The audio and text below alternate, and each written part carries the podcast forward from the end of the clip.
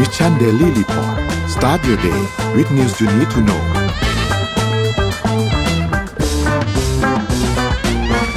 สวัสดีครับยินดีต้อนรับเข้าสู่ Mission Daily Report ประจำวันที่ 28 มีนาคม 2566 นะครับ วันนี้คุณอยู่กับเรา 2 คนตอน7โมงถึง8โมงเช้า สวัสดีพี่ปิ๊กครับ ครับ พี่ปิ๊กเหมือนเสียงจะไม่ได้ยินนะครับพี่ อ๋อ ใช่ครับ ไม่ได้เปิดไมค์เพิ่งเปิด อ๋อ โอเค มาแล้วครับ มาแล้วครับ โอเคครับ สวัสดีผู้ฟังทุกๆท่านด้วยนะครับ เดี๋ยวนนท์พาไปอัปเดตตัวเลขกันก่อนครับว่าเป็นยังไงบ้างครับ ไปดูตัวเลขกันครับ ตัวเลขล่าสุดนะครับ เซตบ้านเราบวก 0.10%นะครับ อยู่ที่ 1,593.37 นะครับ หุ้นต่างประเทศเป็นยังไงบ้างครับ ดาวโจนส์ครับ บวก 0.71%นะครับ NASDAQ ครับ ติดลบ 0.42%นะครับ NYSE ครับ บวก 0.85%นะครับฟุตซี่100 บวก 0.90%นะครับ แล้วก็หางเซ็งครับ ติดลบ 1.75%ครับ ราคาน้ำมันครับมีการปรับตัวขึ้นพอสมควรเลยนะครับ WTI เนี่ยอยู่ที่ 71.32 นะครับบวกขึ้นมาเกือบเกือบ3%นะครับแล้วก็ Brent ครับอยู่ที่ 76.88 บวกขึ้นมา 2.5%นะครับราคาทองคำครับอยู่ที่ 1,956.18 นะครับติดลบ 0.19%นะครับและคริปโตครับบิตคอยน์ครับอยู่ที่ประมาณ 27,000ถึง28,000นะครับแล้วก็ Ethereum อยู่ที่ประมาณ1,700นะครับ b i n a n c e 313ครับ Solana 19.8ครับแล้วก็ Bitcoin อยอยู่ที่1.66ครับก็ติดลบมาพอสมควรครับ2-4%ครับสำหรับคริปโตเคอร์เรนซีครับนี่เป็นอัปเดตตัวเลขทั้งหมดครับพี่ปิ๊กอ่าตามคาดครับอย่างที่เราบอกว่าเมื่อวานใช่ไหมเพิ่งพูดใช่ไหมเรื่องคริปโตเคอร์เรนซีใช่ไหมว่าช่วงที่ผ่านมามันปรับขึ้นไป เพราะว่าเป็นเรื่องของความไม่มั่นใจทางทางทาง ทางเครดิตสวิสพอเรื่องเครดิตสวิสปุ๊บราคาเริ่มลงแล้วเพราะฉะนั้นเนี่ยระวังดีๆนะครับระวังดีๆ แล้วก็วันนี้เห็นราคาน้ำมันขึ้นมาสองวันแล้วก็จะบอกว่าวันนี้คงไม่ต้องรอห้าโมงนะครับวันนี้ครับเชื่อว่าบ้านเราคงไม่พลาดนะครับ คงขึ้นแน่นอน ถ้ามีโอกาสเติมก็เติมมันแต่เนิ่นๆอันนี้ชัวครับร์อะวันนี้มีข่าวอะไรบ้างอะไปดู Morning Talk กันก่อนดีกว่าครับพี่ พี่ปิ๊กวันนี้มี Morning Talk เกี่ยวกับเรื่องนี้ครับ การลงทุนในตัวเองครับ เราเราจะลงทุนอะไรกับตัวเราเองได้บ้างนะครับ เป็นอืมมูลที่แข็งแรงฮึบฮึบ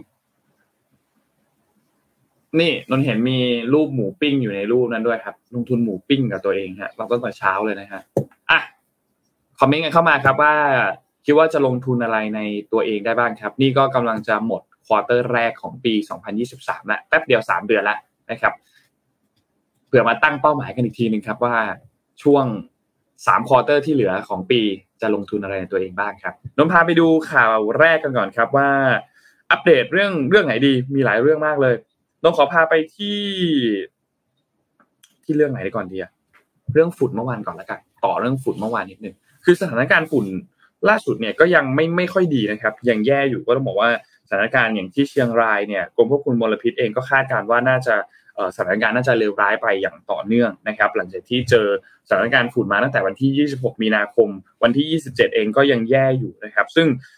คาดว่าคุณภาพอากาศน่าจะอยู่ในระดับที่มันแย่คือกระทบต่อสุขภาพไปอีกตลอดสัปดาห์นี้นะครับก็คืออย่างน้อยคือจนถึงวันที่ 2 เมษายนที่จะถึงนี้เนี่ยนะครับเพราะว่าค่าฝุ่นค่าอะไรต่างๆเนี่ยมันก็ทะลุไปค่อนข้างเยอะนะครับ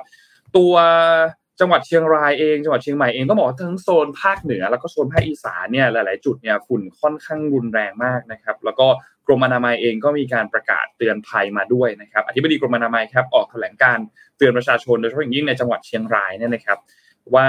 ตัวค่าฝุ่นมาตรฐานเนี่ยมันสูงขึ้นมา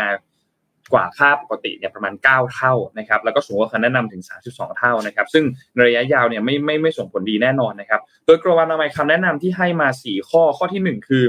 ลดระยะเวลาหรือว่างดการออกไปนอกอาคารโดยไม่จำเป็นนะครับแต่ถ้าหากนอกบ้านออกไปนอกบ้านเนี่ยให้สวมหน้ากากอนามัยที่สามารถที่จะป้องกันฝุ่นได้นะครับสองคืองดออกกำลังกายกลางแจ้งนะครับ โดยเฉพาะอย่างยิ่งกลุ่มที่เป็นกลุ่มเสี่ยงก็คือเด็กเล็ก ผู้สูงอายุ แล้วก็ผู้ที่มีอาการหรือมีโรคประจำตัวเกี่ยวกับเรื่องของทางเดินหายใจ แล้วก็โรคหัวใจนะครับสามคืออยู่ในบ้านต้องปิดประตูหน้าต่างให้มิดชิดทำห้องให้ปลอดฝุ่นให้ได้นะครับ แล้วก็ให้อยู่ในห้องให้ปลอดฝุ่นพูดง่ายก็คืออาจจะต้องมา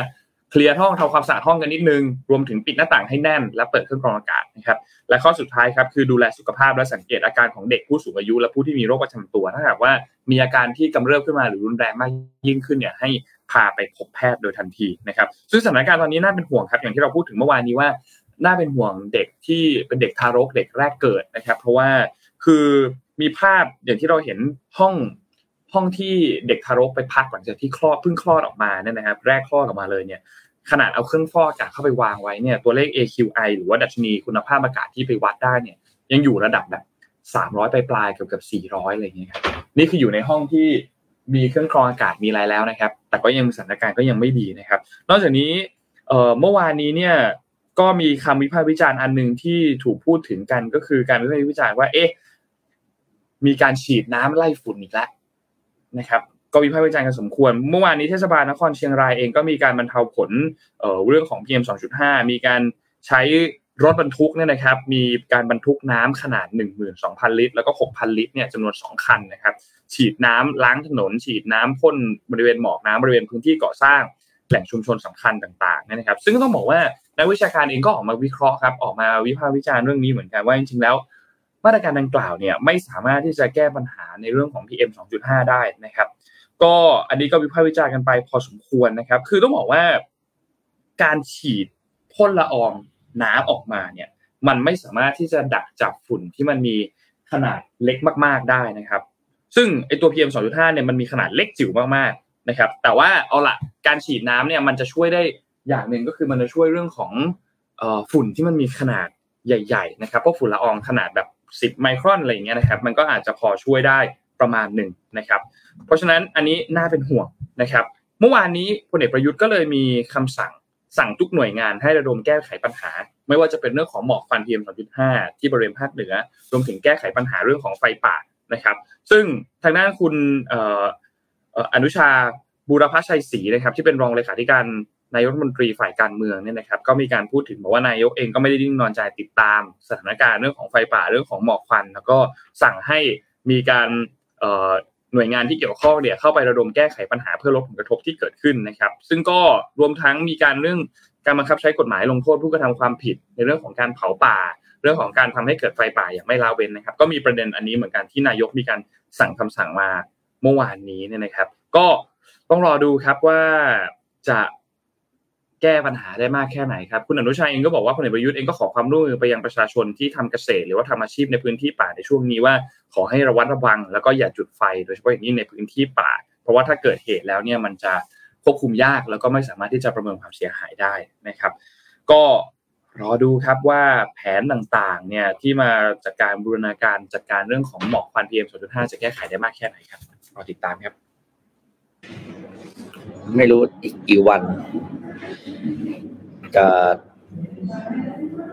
จะจะได้นะ เรื่องฝุ่นเนี่ยคืออย่างน้อยก็ต้องสัปดาห์นี้ครับอย่างที่ที่กรมอนามัยพูดถึงว่าก็ต้องก็ต้องแย่ไปอีกน้อยสัปดาห์หนึ่งถึงวันที่สองเมษาซึ่งก็สุดท้ายถ้ามันไม่ได้มีการหยุดเผาหรือไม่ได้มีการไปเจรจา หรือไม่ได้มีการออกมาตรการหรือบังคับใช้กฎหมายอะไรที่มันไม่ไม่ไปแก้ที่ต้นเหตุนะว่าก็ไม่มีประโยชน์ครับ มันก็จะวนๆมาเรื่อยๆอย่างเงี้ยนะครับเป็นเรื่อยๆเป็นอืมเรื่อยอืมที่ต้นเหตุรอบนี้มันว่ามันคอนโทรลยากนิดนึงอะเดี๋ยวไปดูเรื่องอื่นอ่าเรื่องที่ไปดูที่ที่ญี่ปุ่นกับเกาหลีครับ อันนี้เป็นเรื่องน่าสนใจครับ ก็คือเป็นเรื่องการพบกันของสองผู้นำนะครับ ญี่ปุ่นและเกาหลีเพื่อบรรลุข้อตกลงทางด้านความมั่นคงนะครับ โดยเมื่อวานนี้เนี่ยทางคุณคิชิดะนะครับเอ่อผู้นำของญี่ปุ่นแล้วก็ ผู้นำของทางเกาหลีใต้นะครับ ก็คือประธานาธิบดียุนซุกยนนะครับได้เข้าพบกันนะครับ เพื่อหารือแล้วก็บรรลุข้อตกลงในเรื่องของความร่วมมือทางความมั่นคงทางทหารนะครับ ซึ่งจุดประสงค์หลักแน่นอนก็คือเรื่องของการร่วมมือกันเพื่อเสริมสร้างความแข็งแกร่ง และเสริมกันในเรื่องของความความพร้อม แล้วก็ในการเตรียมรับมือการในข่าวใช้คำว่าการ ทดสอบนิวเคลียร์หรือเรื่องด้านความมั่นคงที่จะภัยที่มาจากทางเกาหลีเหนือโดยเฉพาะนะครับ โดยข้อตกลงนี้เนี่ยเขาใช้คำชื่ออ General Security of Military Information Agreement นะครับหรือ GSOMIA นะครับซึ่งเป็นข้อตกลงที่ทั้งสองประเทศเนี่ยได้พยายามทำกันร่วมกันมายาวนานแล้วนะครับ สิ่งที่ทั้งสองประเทศจะทำก็คือ ในเรื่องของความร่วมมือในเรื่องของการพัฒนา เทคโนโลยีทางการทหารนะครับ เรื่องของอแลกเปลี่ยนข้อมูลข่าวสารนะครับรวมถึงเรื่องของการฝึกซ้อมรบร่วมกันนะครับ โดยการประชุมครั้งนี้เนี่ยนะครับ ก็คือเกิดขึ้นที่ญี่ปุ่นนะครับ แล้วก็โดยโดยประธานยุนเนี่ยก็คือได้เข้าพบปะนะครับ เป็นเวลาหนึ่งวันเต็มนะครับ ในเรื่องนี้ แล้วก็ต้องบอกเป็นการประชุมครั้งแรกนะครับ หลังจากที่มีที่มีโควิดมานะครับ ย้อนกลับไปคือการความร่วมมือทางการทหารของสองประเทศนี้เนี่ยมีมายาวนานนะครับ ตั้งแต่ปีหนึ่งเก้าสี่ห้านะครับร่วมมานานๆแล้วก็ฝึกซ้อมร่วมกันมาตลอดนะครับ นี่ก็เป็นอีกหนึ่งต้องบอกเป็นอีกหนึ่งมูฟเมนที่เห็นชัดเจนเลยว่า ยังเกาหลียังมีอย่างเกาหลีเหนือเนี่ยยังยังเป็นภัยคุกคามของหลาย ๆ คนที่ที่ยังกลัวอยู่นะโดยเฉพาะเกาหลีใต้นะครับเพราะเกาหลีใต้ก็จะมีมีความพยายาม move มุฟหลาย ๆ อย่างครับ เพื่อที่จะป้องกันในเรื่องความมั่นคงตรงนี้ครับ เรื่องเรื่องเกาหลีเหนือเนี่ยจริง ๆ เมื่อวานนี้ก็ก็มียิงขีปนาวุธอีกแล้วนะครับ ช่วงเช้าเมื่อวานวันที่ 27 มีนาคมเนี่ยนะครับ ก็ยิงขีปนาวุธพิสัยใกล้สองลูกจากฝั่งตะวันออกของประเทศเนี่ยนะครับ ซึ่งต้องบอกว่า อันนี้ถ้านับสองลูกนี้ด้วยเนี่ย เท่ากับว่าภายในระยะเวลาประมาณ 1 เดือนเนี่ยยิงแล้วเนี่ยทดสอบขีปนาวุธไปแล้วเนี่ยเจ็ดครั้งนะครับ ซึ่งซึ่งมันเกิดขึ้นในสถานการณ์ที่มันใกล้เคียงกันกับเวลาที่เรือบรรทุกเครื่องบินของสหรัฐอเมริกาเนี่ยกำลังจะเดินทางมาเทียบท่าที่เกาหลีใต้นะครับ ก็ก็น่าเป็นห่วงครับ คือแม้ว่าทุกครั้งที่มีการทดสอบขีปนาวุธ ทางเกาหลีใต้เองก็จะมีการประนามเกาหลีเหนือที่มีการยิงขีปนาวุธซ้ำแล้วซ้ำเล่าเนี่ยนะครับ บอกว่าเป็นการยั่วยุต่างๆนี่นะครับ แล้วก็เป็นการละเมิด มติของคณะมนตรีความมั่นคงแห่งสหประชาชาติ แล้วก็เรียกร้องให้เกาหลีเหนือยุติการกระทำแบบนี้โดยทันที แต่ว่าดูเหมือนว่าก็จะยังไม่ไม่สำเร็จสักเท่าไหร่นะครับ ก็ต้องรอติดตามดูครับว่าว่าจะยังไงต่อครับเรื่องประเด็นเกาหลีใต้เกาหลีเหนือเนี่ยนะครับ ยาวครับเป็นยาวมาก ไม่จบไม่จบครับนมพาไปดูต่อที่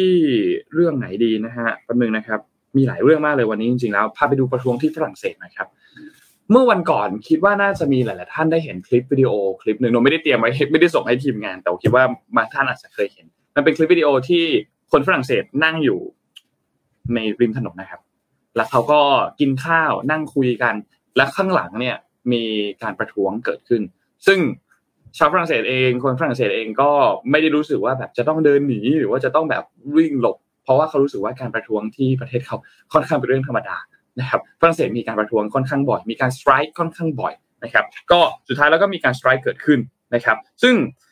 รอบนี้เนี่ยนะครับสำหรับการประท้วงที่เกิดขึ้นเนี่ยทางด้านอลิซาเบธบอร์นนะครับที่เป็นนายกรัฐมนตรีของฝรั่งเศสนะครับ ได้มีการเปิดเผยเมื่อวันอาทิตย์ที่ผ่านมานะครับ บอกว่าทางเธอเองแล้วก็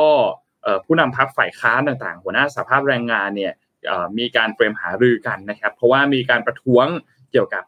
แผนปฏิรูปเงินบำนาญที่ผลักดันโดยรัฐบาลของประธานาธิบดีเอมมานูเอลมาครงนะครับ ซึ่งก็ดูแล้วเนี่ยจะมีแนวโน้มที่จะรุนแรงพอสมควรนะครับ คือต้องบอกว่าเหตุประท้วงที่เกิดขึ้นในฝรั่งเศสตอนนี้เนี่ยมันเกิดขึ้นหลายจุดมาก โดยเฉพาะอย่างยิ่งพวกตามเมืองสำคัญสำคัญทั่วประเทศฝรั่งเศสนะครับ โดยอย่างยิ่งแน่นอนล่ะที่กรุงปารีสนะครับ แล้วก็ทวีความรุนแรงขึ้นพอสมควรด้วย เพราะว่าตัวรัฐบาลฝรั่งเศสเนี่ยมีการใช้อำนาจพิเศษตามมาตราอันหนึ่งก็คือมาตรา 49.3 ในรัฐธรรมนูญเนี่ยนะครับเพื่อที่จะ ผ่านร่างกฎหมายปฏิรูปเงินบำนาญโดยที่มันจะไม่ผ่านการลงมติของรัฐสภานะครับ แน่นอนว่าพลเมืองฝรั่งเศสพอเห็นเรื่องแบบนี้ก็ไม่พอใจแล้วก็ออกมาประท้วงนะครับ ว่าทำไมถึงไม่มีการไม่พอใจ 2 เรื่องเลย ไม่พอใจทั้งไอตัวกฎหมายด้วย และก็ไม่พอใจทั้งทำไมถึงใช้อำนาจพิเศษตามมาตรา 49.3เนี่ยนะครับ ที่ไม่ผ่านการลงมติของรัฐสภาเนี่ยนะครับนายกรัฐมนตรีเองก็บอกว่าการประชุมหรือการหารือกับฝ่ายต่างๆ เนี่ยจะเริ่มต้นขึ้นในวันที่ 3 เมษายนที่กำลังจะมาถึงนี้นะครับ ซึ่งวันที่ 3 เมษายนเนี่ยก็จะเป็นสัปดาห์หน้านะครับ วันจันทร์ที่จะถึงนี้เนี่ยนะครับ เพื่อหาทางออกว่าจะหาทางออกยังไงดี เพื่อคลี่คลายสถานการณ์ที่กำลังตึงเครียดอยู่ในปัจจุบันตอนนี้นะครับคือไอ้แผนเนี้ยเป็นอย่างนี้ครับไอ้แผนแผนการปฏิรูปเงินบำนาญเนี่ยมันจะปรับเพิ่มอายุผู้ที่ได้รับเงินบำนาญจาก 62 ปี เป็น 64 ปี เพราะเขามองว่าไอ้แผนปฏิรูปนี้เนี่ยจะมีส่วนช่วยในการลดผลกระทบที่จะเกิดขึ้นจากภาวะการขาดดุลงบประมาณครั้งใหญ่ของฝรั่งเศสในอนาคตนะครับ โดยทั้งนี้มันก็ขึ้นอยู่กับทางด้านของมติของสารรัฐมนูญด้วยว่าเอ่อก็จะมาควบคุมในเรื่องเกี่ยวกับความชอบธรรมในการออกกฎหมายฉบับนี้นะครับ ซึ่งต้องบอกว่าตั้งแต่ช่วงกลางปีที่แล้วเดือนพฤษภาคมเนี่ยนะครับ ที่บอลเนี่ยขึ้นดำรงตำแหน่งนายกรัฐมนตรีของฝรั่งเศสเนี่ยนะครับนะตั้งแต่ตอนนั้นเป็นต้นมาเนี่ยไออำนาจพิเศษ ตัวมาตรา 49.3 ในรัฐธรรมนูญของฝรั่งเศสเนี่ยถูกใช้ไปแล้วถึง 11 ครั้งนะครับ ซึ่งเธอเองก็ให้สัมภาษณ์ว่าเธอจะไม่ใช้อำนาจพิเศษดังกล่าวอีก ยกเว้นเพียงแค่ประเด็นสำคัญเกี่ยวกับเรื่องของการเงินระหว่างประเทศการเงินของประเทศ เท่านั้นก็คือการเงินของฝรั่งเศสเท่านั้นเนี่ยนะครับ แล้วก็เน้นย้ำว่าเธอให้ความสำคัญประเด็นที่จะให้ความสำคัญในระดับต้นๆเนี่ยคือนำความสงบสุขกลับมา ในฝรั่งเศสประโยคคุ้นๆนะครับนความสงบสุขกลับมาในฝรั่งเศสครั้งหนึ่งก็ก็ต้องรอดูว่าสถานการณ์ตึงเครียดที่อยู่ในปัจจุบันตอนนี้ แล้วก็คำถามที่มีมากมายเหลือเกินจากพลเมืองเนี่ยนะครับ จะถูกแก้ไขถูกทำให้ความขัดแย้งเนี่ยมันลดความรุนแรงลงได้หรือเปล่านะครับรวมถึงลดแรงด้านทานจากฝ่ายต่างๆ ไม่ว่าจะเป็นฝ่ายที่กำลังก่อเหตุประท้วงจะยุติลงไหมนะครับคือต้องบอกว่าสภาพแรงงานฝรั่งเศสเนี่ยมีการจัดการชุมนุมประท้วงครั้งใหญ่ขึ้นเนี่ยนะครับ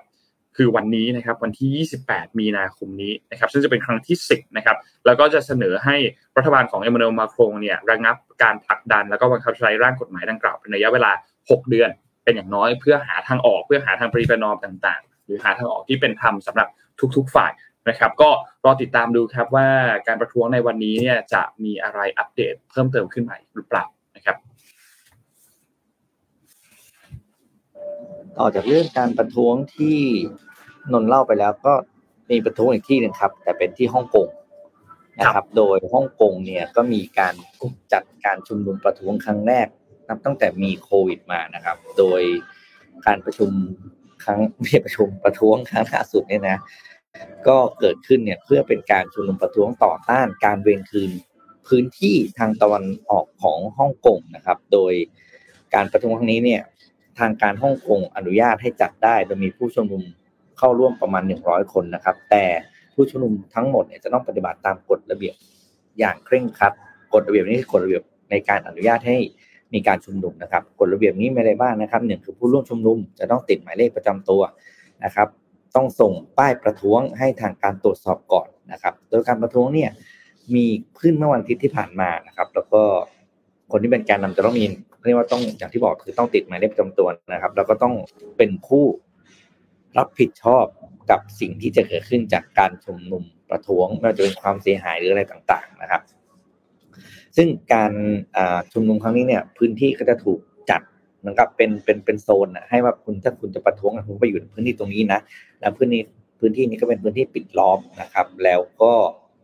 สื่อเนี่ยจะไม่ให้เข้าไปปนกับพื้นที่ชุมนุมครับ คือให้อยู่ใกล้ๆเพื่อทำข่าวได้นะครับ โดย การชุมนุมครั้งนี้เนี่ยก็ก็ทางสำนักข่าวก็ไปไปสำนักข่าวเอฟพีนะครับก็ไปสัมภาษณ์ผู้ชุมนุมว่ารู้สึกยังไง ก็บอกว่าก็ ก็ไม่ค่อยชอบนะคือการประท้วงเนี่ยแล้วก็มีทางมีกฎระเบียบต่างๆ มาโดยเฉพาะเรื่องของการที่ต้องส่งป้ายอะไรต่าง ๆ ให้ให้ให้ทางราชการตรวจสอบก่อนอะไรอย่างเงี้ยครับ แต่ก็นั่นแหละครับ ก็คือเรื่องเป็นเพราะนี่เป็นกฎระเบียบของการจัดระเบียบนะครับ ด้านความมั่นคง ตามกฎหมายความมั่นคงฉบับใหม่ของรัฐบาลปักกิ่ง ที่มีผลบังคับใช้ตั้งแต่เมื่อปี 2019 ที่ผ่านมานะครับทำให้กฎตรงนี้เนี่ยรัฐบาลเนี่ยมีอำนาจในการควบคุมสิทธิเสรีภาพของชาวฮ่องกงมากขึ้นนะครับถ้าหลังคิดว่าน่าจะมีเรื่อยๆนะน่าจะมีเรื่อยๆ แต่ก็ก็ก็น่าสนใจดีนะ คือถ้าถามพี่พี่ว่ามันมันก็เรียบร้อยดี ไม่มีความวุ่นวายนะครับ แล้วก็ให้แสดงออกทาง ทางสิทธิเสรีภาพ ซึ่งในสิ่งเรื่องอย่างการประประท้วงในในจีน ในจีนแผ่นดินใหญ่เนี่ย ไม่เคยเห็นไม่มีอยู่แล้ว แต่ในในในในพื้นที่ของฮ่องกงเนี่ยก็จะมีสิทธิพิเศษตรงนี้เพิ่มขึ้นมา แต่ก็อยู่ภายใต้ กฎหมายความมั่นคงฉบับใหม่อยู่ดี ครับ อืมรอดูครับว่าประท้วงยังไงยังไงบ้างช่วงนี้คือเราไม่เห็นประท้วงฮ่องกงนานมากเนาะอืมประท้วงกันเยอะมากเลยทั่วโลกตอนเนี้ยประท้วงเยอะมากครับ ประท้วงเยอะมากครับ แล้ว ก่อนจะไปเข้าเจ็ดโมงครึ่งพี่ปิ๊กนนพาไปข่าวประท้วงอีกอันหนึ่งครับ ยังไม่หมดครับข่าวประท้วงอีกที่หนึ่งที่เกิดขึ้นเนี่ยคือที่อิสราเอลครับ คือที่อิสราเอลเนี่ยต้องบอกว่าน่าสนใจมาก เพราะว่ามีการประท้วงเกี่ยวกับประเด็นเรื่องของแผนปฏิรูปตุลาการใช่ไหมครับซึ่งเราเคยเอามาเล่ากันให้ฟังแล้วทีหนึ่งนั่นแหละนะครับ คือวันอาทิตย์ที่ผ่านมาเนี่ยเบนจามินเนทันยาคูนายรัฐมนตรีของอิสราเอลเนี่ยนะครับมีการออกคำสั่งปลดทางด้านของโยอาฟกาแลนคนนี้เนี่ยเป็น รัฐมนตรีกระทรวงกลาโหมนะครับ ก็ถูกปลดออกไปจากตำแหน่งนะครับ ซึ่งต้องบอกว่าคนนี้เป็นคนที่ออกมาเรียกร้องให้รัฐบาลเนี่ยยุติการปฏิรูประบบตุลาการนะครับ ซึ่งก็ทำให้ประชาชนส่วนใหญ่ไม่ค่อยจะพอใจสักเท่าไหร่ แล้วก็มีการเปิดฉากการประท้วงเกิดขึ้นนะครับ ทีนี้พอกระแสข่าวการปลดทางด้านของรัฐมนตรีกระทรวงกลาโหมเนี่ยนะครับ ออกไปเรียบร้อยแล้วเนี่ยนะครับ ผู้ประท้วงก็มีการออกมาชุมนุมกันบนท้องถนนหลายสายนะครับ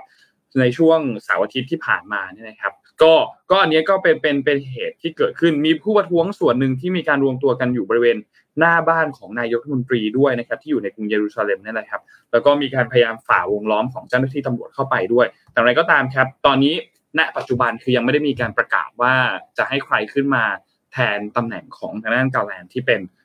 รัฐมนตรีว่าการกระทรวงกลาโหมเนี่ยนะครับ ก็อันนี้ก็เป็นอีกจุดหนึ่งที่ต้องรอติดตามกันอีกทีหนึ่ง ทางด้านสำนักนายกรัฐมนตรีเนี่ยมีการแถลงเพียงแค่ว่าทางด้านของเบนจามินเนทันยาคูที่เป็นนายกรัฐมนตรีเนี่ยมีการตัดสินใจที่จะปลดทางด้านของรัฐมนตรีคนนี้ออกไป แต่ก็ไม่ได้มีการแจ้งdetail อื่นๆอะไรเพิ่มเติมนะครับ ทางด้านของคุณกาแลนเองก็มีการโพสต์ข้อความลงไปในทวิตเตอร์นะครับบอกว่าความมั่นคงของอิสราเอลเนี่ยเป็นภารกิจที่สำคัญที่สุดในชีวิตของผม และก็จะเป็นแบบนั้นตลอดไปนะครับสำนักข่าวรอยเตอร์เองก็เลยมีการรายงานครับเกี่ยวกับประเด็นการปลดอันนี้บอกว่า คือกาแลนเนี่ยออกมาเตือนว่าแผนการยกเครื่องระบบตุลาการของเบนจามินเนทันยาฮูเนี่ยมันค่อนข้างที่จะเสี่ยง และมันเป็นภัยต่อความมั่นคงของชาตินะครับแล้วก็เรียกร้องให้มีการเดินหน้าปฏิรูปหยุดยุติการปฏิรูปเรื่องของระบบตุลาการนะครับ ซึ่งก็นั่นแหละสุดท้ายก็มีการปลดตำแหน่งกันอย่างที่เห็นเนี่ยนะครับทำให้สถานการณ์ตอนนี้ในอิสราเอลเนี่ยมันก็เลยยิ่งรุนแรงมากยิ่งขึ้นนะครับเนทันยาคูเนี่ยเตรียมที่จะมีการให้สัตยาบันต่อแผนการยกเครื่องระบบตุลาการอันนี้นะครับ แล้วก็เป็นร่างกฎหมายที่ผู้ประท้วงเนี่ยมองว่ามันจะทำให้อำนาจของศาลสูงสุดเนี่ยถูกจำกัดนะครับ แล้วร่างกฎหมายนี้ก็จะเปิดทางให้รัฐบาลเนี่ยมีอำนาจที่จะสามารถเลือกผู้พิพากษาได้นะครับทำให้พูดง่ายๆก็คือศาลเนี่ยสามารถที่จะถอดถอนผู้ดำรงตำแหน่งทางการเมืองได้ยากมากยิ่งขึ้นนั่นเองนะครับ ก็เลยทำให้ประชาชนเนี่ยออกมาประท้วง ซึ่งก็ประท้วงกันมาหลากหลายเดือนแล้วนะครับ ทีนี้ สิ่งที่เกิดขึ้นตามมาเนี่ยนะครับ ทางด้านของไอแซคเฮอร์ช็อกนะครับเฮอร์ช็อกนะครับคนนี้เป็นประธานาธิบดีของอิสราเอลนะครับก็เลยออกมาเรียกร้องให้นายกรัฐมนตรีก็คือเบนจามินเนทันยาฮูแล้วก็รัฐบาลผสมของอิสราเอลเนี่ยยุติแผนยกเครื่องระบบตุลาการไปด้วยนะครับเพราะว่าเกิดกระแสอย่างที่ทุกท่านได้ฟังเมื่อกี้เนี่ยนะครับมีการประท้วงรอบใหม่เกิดขึ้นมาในช่วงวันอาทิตย์ที่ผ่านมา เพราะประชาชนไม่พอใจที่มีการปลดทางด้านของคุณกาแลน นะครับแล้วก็มีการออกมาเรียกร้องในลักษณะคล้ายๆ กันด้วยนะครับซึ่งแถลงการของประธานาธิบดีเนี่ยก็มีการระบุดีเทลประมาณนี้นะครับบอกว่าเพื่อแปลความเป็นเอกภาพของประชาชนชาวอิสราเอลและเพื่อแสดงออกต่อความรับผิดชอบที่สำคัญ ผมขอเรียกร้องให้คุณคุณในที่นี้คือเบนจามินเนทันยาคูนะครับยุติกระบวนการบัญญัติกฎหมายทันทีนะครับซึ่งต้องบอกว่าในในอิสราเอลเนี่ยนะครับโดยปกติแล้วเนี่ยผู้ที่ดำรงตำแหน่งประธานาธิบดีเนี่ยจะมีบทบาท ในฝั่งของพิธีการส่วนใหญ่ จะไม่ได้ค่อยได้มีบทบาทในเชิงการเมืองสักเท่าไหร่นะครับ เพราะฉะนั้นการที่ประธานาธิบดีออกมาพูดแบบนี้ออกแถลงการแบบนี้เนี่ยมันจะเป็นการขัดกันอย่างชัดเจนนะครับ แล้วก็แน่นอนว่ามันอาจจะสร้างรอยแตกต่างๆ ให้เกิดขึ้นในสังคมอิสราเอลด้วยนะครับ เพราะว่านายกรัฐมนตรีที่เป็นคนคุมพูดง่ายคือเป็นคนดูด้านการเมืองเนี่ย ปกติแล้วเนี่ยเขาก็จะดูด้านนี้ไปเลย ประธานาธิบดีก็จะไปยุ่งในอีกด้านหนึ่งนะครับ แต่อันเนี้ยเริ่มมีความคิดเห็นที่แตกต่างกันอย่างชัดเจนนะครับ ส่วนสถานการณ์ประท้วงก็อย่างที่ทุกท่านเห็นในภาพเลยครับ มีการจุดกองไฟต่างๆ มีการโบกธงที่เป็นธงชาติอิสราเอลสีน้ำเงินสีขาวไปบริเวณตามพื้นที่ตามท้องถนนตามพื้นที่ถนนสายหลักต่างๆเนี่ยนะครับ แล้วก็มีบางส่วนที่มีการประทะกับเจ้าหน้าที่ที่มาดูแลความดูแลรักษาความปลอดภัยโดยเฉพาะยิ่งบริเวณหน้าบ้านของนายรัฐมนตรีเนี่ยนะครับ ก็ เป็นการประท้วงที่เกิดขึ้นหน้าปัจจุบันตอนนี้ครับน่าเป็นห่วงมากๆนะครับ ว่าจะเป็นอย่างไรแล้วที่สำคัญคือในสัปดาห์นี้เนี่ยตามพิธีการที่กำหนดแผนการที่กำหนดเนี่ยครับคาดว่าจะมีการให้สัตยาบันต่อร่างกฎหมายดังกล่าวในรัฐสภาอิสราเอลด้วย ซึ่งก็ต้องบอกว่ารัฐบาลของเนทันยาฮูเนี่ยนะครับ แล้วก็พันธมิตรของเขาเนี่ยครองที่นั่งเสียงส่วนใหญ่ในสภาคือมีอยู่ 64 เก้าอี้ จากทั้งหมด 120 เก้าอี้นะครับเพราะฉะนั้นสถานการณ์ตอนนี้ก็เลยค่อนข้างที่จะ น่ากังวลครับว่าจะหาทางออกหรือหาทางประดีประนอมได้หรือเปล่านะครับรอติดตามดูครับ ถ้ามีอะไรเดี๋ยวเราจะมาอัปเดตให้ฟังแน่นอนครับน่าจะเป็นปีแห่งการประท้วงนะปีที่แล้วเป็นปีแห่งการเลือกตั้ง ปีนี้เป็นปีแห่งการประท้วงโลก ครับ คืออย่างว่านะพอมันพอมันไม่มีโควิดใช่ไหมคนออกมาใช้ชีวิตได้เนี่ยแน่นอนก็คือการประท้วงก็จะต้องตามมาแน่นอน เพราะมันมีปัญหาหลายเรื่องที่ รอการแก้ไขจากทุกๆ รัฐบาลในทุกๆประเทศ คือถ้าใครเห็นข่าวตอนนี้ที่ปารีสเนี่ยสิ่งที่น่าน่าน่ากลัวที่สุดเลยก็คือ การประท้วงในเรื่องเกี่ยวกับตัวการขึ้นค่าแรงที่เราคุยกันเมื่อวานก่อนใช่ไหม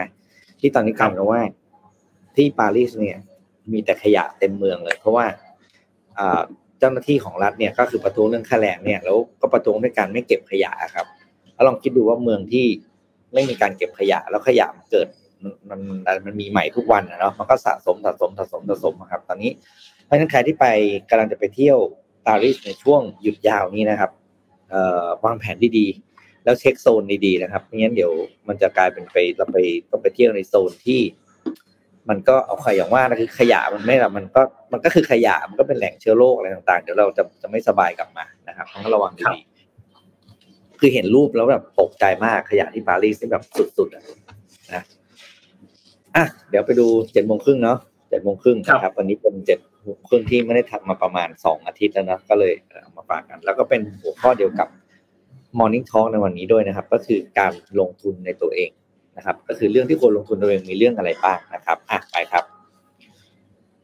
ที่การลงทุนในตัวเองเนี่ย จริง ๆ หลักการมันเนี่ย ทุกคนก็รู้อยู่แล้วว่ามันจะมีคำพูดจะพูดเราดิ้งกันบ่อยๆนะว่าไม่มีการลงทุนอะไร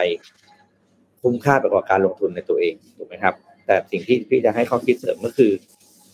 การลงทุนในตัวเองเนี่ย แม้ว่ามันจะให้ผลช้า แต่ผลของการลงทุนนั่นคือโอกาสและอนาคตของชีวิตเรานะ คือการลงทุนพวกลงทุนในหุ้นในพันธบัตรหรืออะไรต่างๆ คริปโตอะไรก็แล้วแต่เนี่ย คุณได้หรือคุณเสียมันก็เป็นแค่เงิน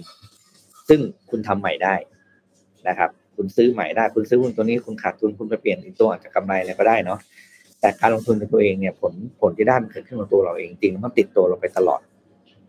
นะครับ แล้วการลงทุนเองเนี่ยมันก็จะนำพามาซึ่งโอกาสใหม่ๆ หรืออะไรต่างๆ ดีๆ ที่มากมายที่มาขึ้นกับตัวเราเองจริงๆเพราะฉะนั้นเนี่ยก็เลยเป็นเหตุผลที่บอกว่า ถ้าเหตุผลมันเกี่ยวกับชีวิตเราที่จริงขนาดนี้เนี่ย เราจะไม่ลงทุนในตัวเองเชียวหรอนะครับ นี่ก็จะเป็นประเด็นว่าแล้วควรจะลงทุนอะไรดีล่ะนะครับ ก็เลยเอามาให้ดูสิบอย่างที่ควรจะลงทุนในตัวเองนะครับอะอย่างแรกครับ อย่างแรกเลยคือ อย่าหยุดเรียนนะครับห้ามหยุดเรียน คือยุคสมัยนี้เป็นยุคที่ต้องบอกว่ามีเรื่องให้เราเรียนเต็มไปหมดเลยนะครับ แล้วก็ฟรีด้วย เพราะฉะนั้นเนี่ยหลาย ๆ คนที่เคยเคยมีความคิดว่าซึ่งมันก็เป็นเรื่องจริงนะต้องบอกว่าไม่ใช่เรื่องเรื่องเรื่องผิดแปลกอะไรคือ การเรียนเนี่ยแพงใช้เงินนะครับ ตอนนี้เกินกว่าครึ่งของสิ่งที่คุณอยากเรียนที่คิดว่าเรียนฟรีได้แล้วนะครับ เพราะฉะนั้นเนี่ยพอเรียนปุ๊บเราก็ต้องมีความรู้ติดตัว เพื่อเอาความรู้นั้นไปใช้กับการทำอย่างอื่นนะครับ เพราะฉะนั้นลงทุนอย่างแรกคือหาความรู้อย่าหยุดเรียนจะเรียนเรื่องก็ได้นะครับผสมภาษาอะไรต่างๆเนี่ยเต็มหมดเลย แต่ประเด็นก็คือเรียนให้ถูกเรื่องนี่ต้องเลือกเรียนด้วยนะ เพราะว่าเราเราลงทุนเวลาไปกับการเรียน เราก็ต้องเลือกเรียนในสิ่งที่เรียนแล้วจะมีผลตอบแทนหรือเอาไปใช้งานได้ดีกว่าในอนาคตนะครับ อันที่สองครับ อันที่สองบอกว่าเพิ่มทักษะใหม่ให้ตัวเองคู่กันเลยนะเรียนแล้วต้องมีทักษะใหม่ด้วย แต่บางการเรียนบางอย่างอาจจะไม่เกี่ยวกับทักษะ แต่ว่ามันก็ต้องฝึกเหมือนกันนะครับ ทักษะเนี่ยเป็นสิ่งที่เรียนฝึกทำบ่อยๆแล้วมันสุดท้ายจะอยู่กับเราโดยที่ไม่เป็นไหนในปัจจุบันเนี่ยมีทักษะใหม่ๆ เพิ่มขึ้นมากมาย เช่น ทักษะการคุยกับ Chat GPT เนี่ยเป็นทักษะนะ คือไม่ใช่คุณเนี่ยรู้แค่แค่แค่พร้อม แล้วก็สั่งสั่งสั่งสั่งแล้วมันก็ทำงานได้นะมันเป็นทักษะเพราะว่าระหว่างที่เรากำลังคุยเนี่ย การที่เราป้อนคำสั่งอะไรเข้าไปเนี่ย มันก็คือสิ่งที่ตัว AI ต่างๆที่มันจะรีสปอนส์กลับมา มันก็จะต่างกันนะครับ ต้องเป็นทักษะถ้าเราใช้บ่อยๆเนี่ย เราจะได้ผลลัพธ์ที่ดีกว่าเดิม จากเรื่องในการที่เราต้องการหาความรู้นะครับ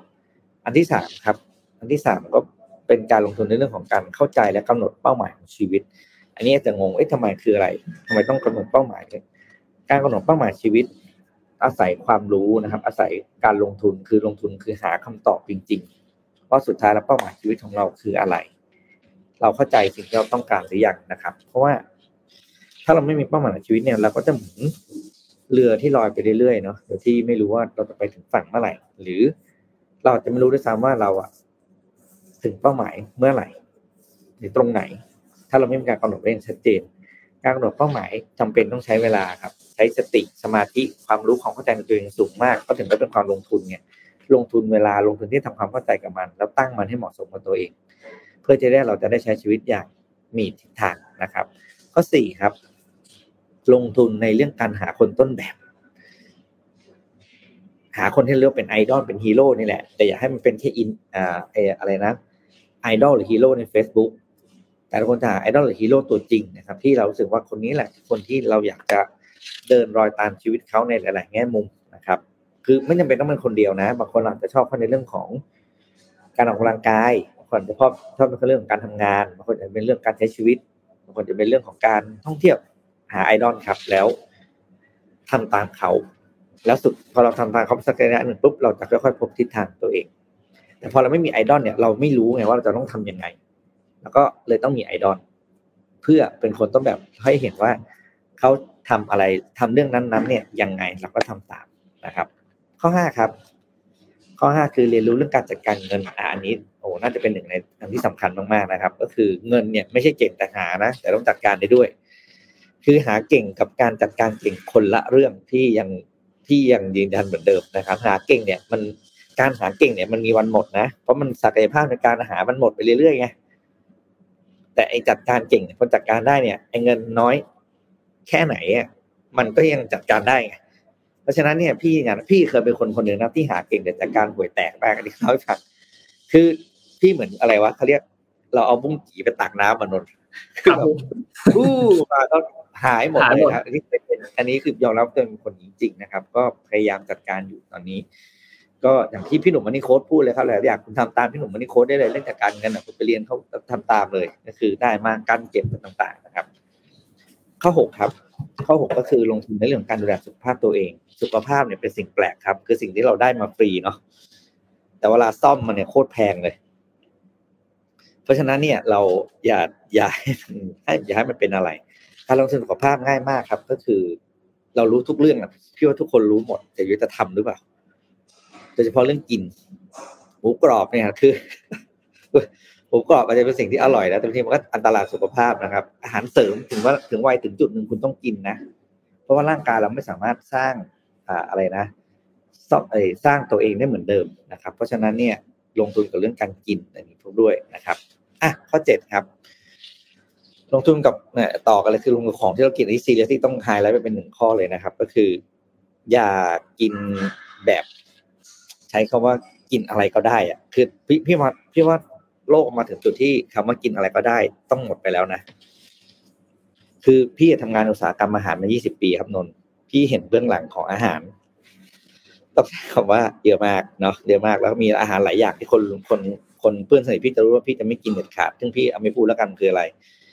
คือเราต้องเลือกกันดีๆครับ เลือกกินในความสะอาดและคุณค่าทางอาหารอะไรต่างๆ ต้องต้องคิดพิจารณาดีๆ เพราะว่าอุตสาหกรรมอาหารอุตสาหกรรมหนึ่งในอุตสาหกรรมที่น่ากลัวที่สุด แต่งสีแต่งกินใส่สารในทุกอย่างให้คุณแบบเต็มไปหมดนะครับ เพราะฉะนั้นต้องระวังมากๆนะครับนั่นแหละจะอิ่มแล้วเราควรจะเอาของที่ทำให้เราอิ่มเป็นของดีๆ อย่าเอาของไม่ดีเข้าท้องนะครับ ข้อแปดครับ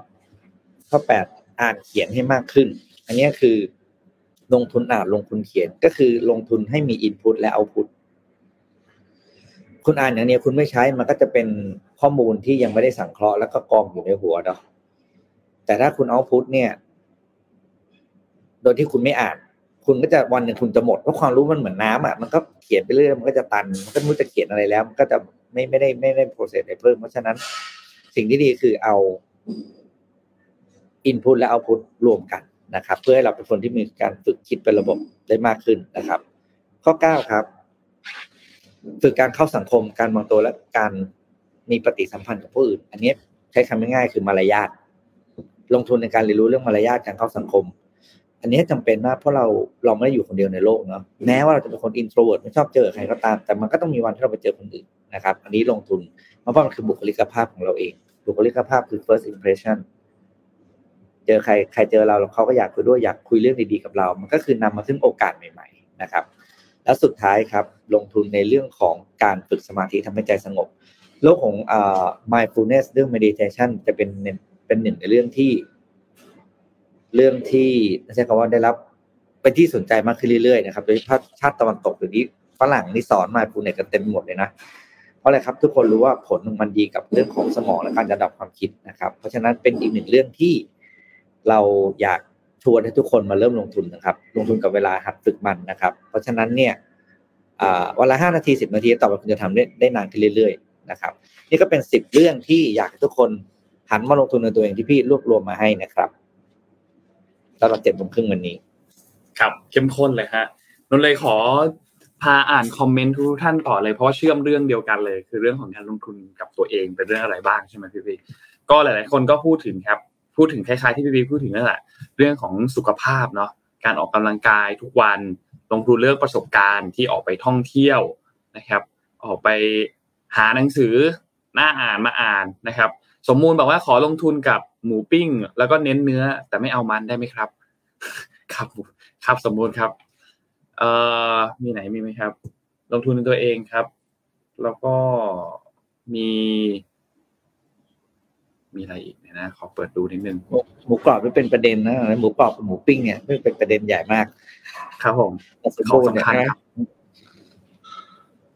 เออช่วงหลังเป็นของตัวเองเพราะว่า อย่างที่พี่บอกครับ คือผลที่ได้เกิดขึ้นตัวเราเองเนาะแล้วก็มาติดตัวเราด้วยคือไม่เหมือนเงินนะเงินเนี่ย มันเข้ามาแล้วมันก็ออกไป แต่ว่าทุกอย่างที่เราเห็นประสบการณ์ที่อย่างที่เราที่เราได้เนี่ย มันจะเป็นสิ่งที่อยู่กับตัวเราแล้ววันหนึ่งนะครับ มันจะถูกนำขึ้นมาใช้เมื่อโอกาสและเวลาที่เหมาะสมมาถึงครับหลายคนก็จะมีพูดถึงนี่แหละ ไปเดินไปเดินทางไปเที่ยวต่างประเทศเดินป่าดำน้ำ แล้วก็จะตัดเงินไปลงทุนเพื่ออนาคตนะครับ ลงทุนเพื่อสุขภาพและการศึกษาประมาณนี้ครับไม่ไม่ใช้เงินนะครับอันนี้ย้ำย้ำอีกทีว่าการลงทุนเรียนไม่ใช่เรื่องใช้เงิน อันนี้ต้องเข้าใจนิดนึงว่าโอ้โหต้องไปเรียนแพงๆต้องอ่าอย่างเรื่องเดินทางท่องเที่ยวพี่ก็ไม่เถียงมันดูจริง แต่ว่าเราก็ไม่ต้องเที่ยวต่างประเทศทุกเดือนขนาดนั้นก็ได้ในไทยเป็นอะไรที่เราก็ได้เรียนรู้อะไรใหม่ ๆ เพิ่มขึ้นเหมือนกัน นี่แต่ว่าเราไม่รู้หรอกตอนที่เราเรียนรู้อยู่จนถึงวันหนึ่งที่โอกาสที่จะได้ใช้มันมาถึงมันจะรู้ว่าเออเรื่องนี้เราเคยเห็นที่ไหนมาก่อน ครับ จริงครับ จริงครับเอาละลองพาไปต่อข่าวครับพี่ปิ๊กพาไปดูข่าวของ SVB นิดนึงครับ มีอัปเดตเพิ่มเติมมาครับว่าสถานการณ์ตอนนี้ปัจจุบันเป็นอย่างไรบ้างนะครับ SVB ล่าสุดเนี่ยนะครับ ต้องบอกว่าหลังจากประมาณสักช่วง 2 สัปดาห์เนาะที่ที่ปิดไป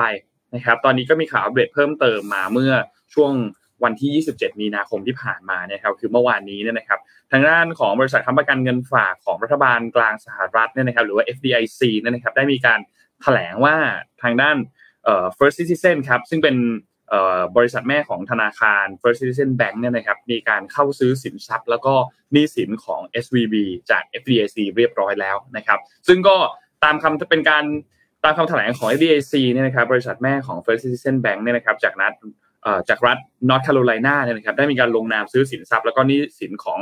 Silicon Valley Bank นะครับโดยไม่ได้ซื้อสินทรัพย์อื่น ๆ ของ SVB Financial Group บริษัทแม่ของเอ่อ Silicon Valley Bank นะครับก็คือตัว Silicon Valley Bridge และ National Association เนี่ยนะครับซึ่งอยู่ภายใต้การดำเนินงานของตัว FDIC เนี่ยมีสินทรัพย์รวมอยู่ประมาณ 167,000 ล้านดอลลาร์สหรัฐนะครับ แล้วก็มีเงินฝากอยู่ที่ประมาณ 119,000 ล้านดอลลาร์สหรัฐ อันนี้เป็นข้อมูลนะวันที่ 10 มีนาคมเดือนปีนี้นะครับ ก็การทำธุรกรรมครั้งนี้เรียบร้อยเนี่ยนะครับประกอบด้วยการซื้อสินทรัพย์บางส่วนของ Silicon Valley Bridge National Association นะครับมูลค่าอยู่ที่ประมาณ 72,000 ล้านดอลลาร์นะครับในราคาส่วนลด 16,500 ล้านดอลลาร์นะครับส่วนหลักทรัพย์แล้วก็สินทรัพย์อื่น ๆ อีกประมาณ 90,000 ล้านดอลลาร์เนี่ยจะยังคงอยู่ในสถานะพิทักษ์ทรัพย์โดย FDIC ต่อไปนะครับ ซึ่งก็ยังได้รับสิทธิ์ในมูลค่าเพิ่มของหุ้นของ First Citizen อันนี้ด้วยนะครับ แล้วก็เป็นหุ้นสามัญที่มีมูลค่า 500 ล้านดอลลาร์สหรัฐนะครับ ซึ่งก็ทำให้สุดท้ายแล้วเนี่ยเป็นอันสิ้นสุดกระบวนการอันนี้ไปอีกเรื่องหนึ่งนะครับ ก็จบเรื่องนี้กันไปอีกเรื่องหนึ่งนะครับ ซึ่งก็หวังว่าจะทำให้หลาย ๆ อย่างคลี่คลาย แล้วก็ไม่ได้ไม่ได้ลามต่อไปในเรื่องอื่น ๆ พอสมควรนะครับ ซึ่งต้องบอกว่าประเด็นอันนี้ก็กว่าจะหาข้อสรุปได้กว่าจะสิ้นสุดได้เนี่ยก็ใช้เวลาประมาณ 2 สัปดาห์นะครับ แล้วก็เรื่องนี้เราเล่ากันไปตั้งแต่ช่วงต้นต้นเหตุการณ์ที่มันเกิดขึ้นแล้วเนาะว่าเหตุการณ์เหล่านี้มันเกิดอะไรขึ้นบ้าง มันกระทบมากน้อยแค่ไหน ซึ่งต้องบอกว่าเอ่อถ้าไม่มี FDIC เข้ามาจัดการอะคือ FDIC เข้ามาจัดการคือเขาก็เข้ามามีทีมงานมีอะไรเข้ามาจัดการเลยบอกว่าเอ้ยแบงค์คุณไม่ได้ล้วเราต้องเข้ามาจัดการแล้วไม่งั้นมันจะทำให้อาจจะลามต่อไปยังจุดอื่น นะครับ ก็ก็เรียบร้อยไปครับ คือต้องบอกว่าตัวตัวธนาคารพาณิชย์ที่เข้ามาซื้ออย่าง First Citizen Bank เนี่ยนะครับเป็นธนาคารพาณิชย์ที่ถ้านับในสหรัฐก็จะใหญ่เป็นอันดับที่ 30 ของสหรัฐนะครับ มีมูลค่าสินทรัพย์อย่างที่บอกครับ 167,000 เอ้ยเอ่อหนึ่งแสนหกหมื่นเจ็ดพันล้านดอลลาร์สหรัฐเนี่ยนะครับ แล้วก็มีเงินฝากที่หนึ่งจุดหนึ่งเก้าแสนล้านดอลลาร์สหรัฐนะครับ ก็ประมาณนี้ครับสำหรับ เเรื่องนี้ครับ คือต้องบอกว่ามีการวิเคราะห์กันหลายอันครับ ว่าการที่ธนาคารที่มีขนาดเล็กกว่า 2 เท่า จะสามารถเข้าซื้อกิจการของธนาคารที่ใหญ่กว่าได้แบบนี้เนี่ย เป็นเหตุการณ์ที่เกิดขึ้นได้แค่เพียงแค่ช่วงวิกฤตเท่านั้นหรือช่วงที่เกิดเจอปัญหาเท่านั้นไม่งั้นมันจะไม่ได้ไม่ได้เกิดขึ้นง่าย ๆ นะครับ ก็อะไรที่ไม่เคยได้เห็นก็ก็ได้เห็นนะครับซิลิคอนวัลเลย์แบงก์เนี่ยเป็นธนาคารรายใหญ่ที่สุดที่เลิกกิจการนับตั้งแต่วิกฤตปี 2008นะครับ ประมาณนี้ครับ เดี๋ยวพาไปดูตัวเลขเศรษฐกิจที่เวียดนามนิดหนึ่งไหมได้รู้ว่าเวียดนามเนี่ยเป็นตลาดที่ attractive แค่ไหนนะครับก็มาถึงช่วงอะไรนะนนท์เขาเรียกช่วงช่วงพิปิกชังชาติใช่ไหมช่วงช่วงที่พิปิกชอบไปเชิดชูประเทศอื่นเฮ้ยอย่างนี้จะบอกเลยนะ ถ้าคุณไม่เปิดหูเปิดตาดูประเทศอื่นเขามากคุณจะไม่รู้แล้วว่าทุกวันนี้เรามีสภาพความเป็นอยู่ยังไงนะครับ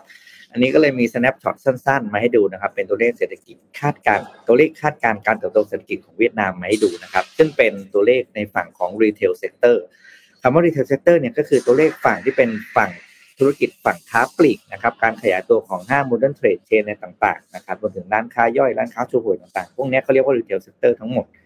โดยสินค้าหรือยอดขายของกลุ่มอุตสาหกรรมที่รวมอยู่ในคำว่า retail sector นะครับก็จะมีกลุ่ม grocery ก็คือกลุ่มสินค้า อุปโภคบริโภคที่เราใช้กันอยู่นะครับ กลุ่มเครื่องใช้ไฟฟ้าขนาดเล็กและขนาดใหญ่นะครับ กลุ่มของแต่งบ้านเครื่องใช้วัสดุก่อสร้างอะไรต่างๆเนี่ยนะครับ แล้วก็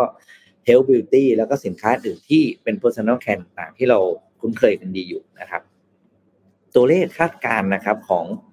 ประเทศเวียดนามในการเติบโตของธุรกิจ retail sector ทั้งหมดรวมกันเนี่ย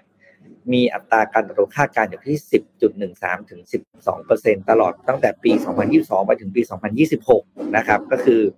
5 ปีนะครับ 5 ปีล่วงหน้า22 3 4 5 26 นะครับ แล้วก็มี incremental เอ่อมูลค่า market value นะครับ จะขึ้นไปแต่ที่ 82,000 ล้านเหรียญดอลลาร์สหรัฐนะครับ แล้วก็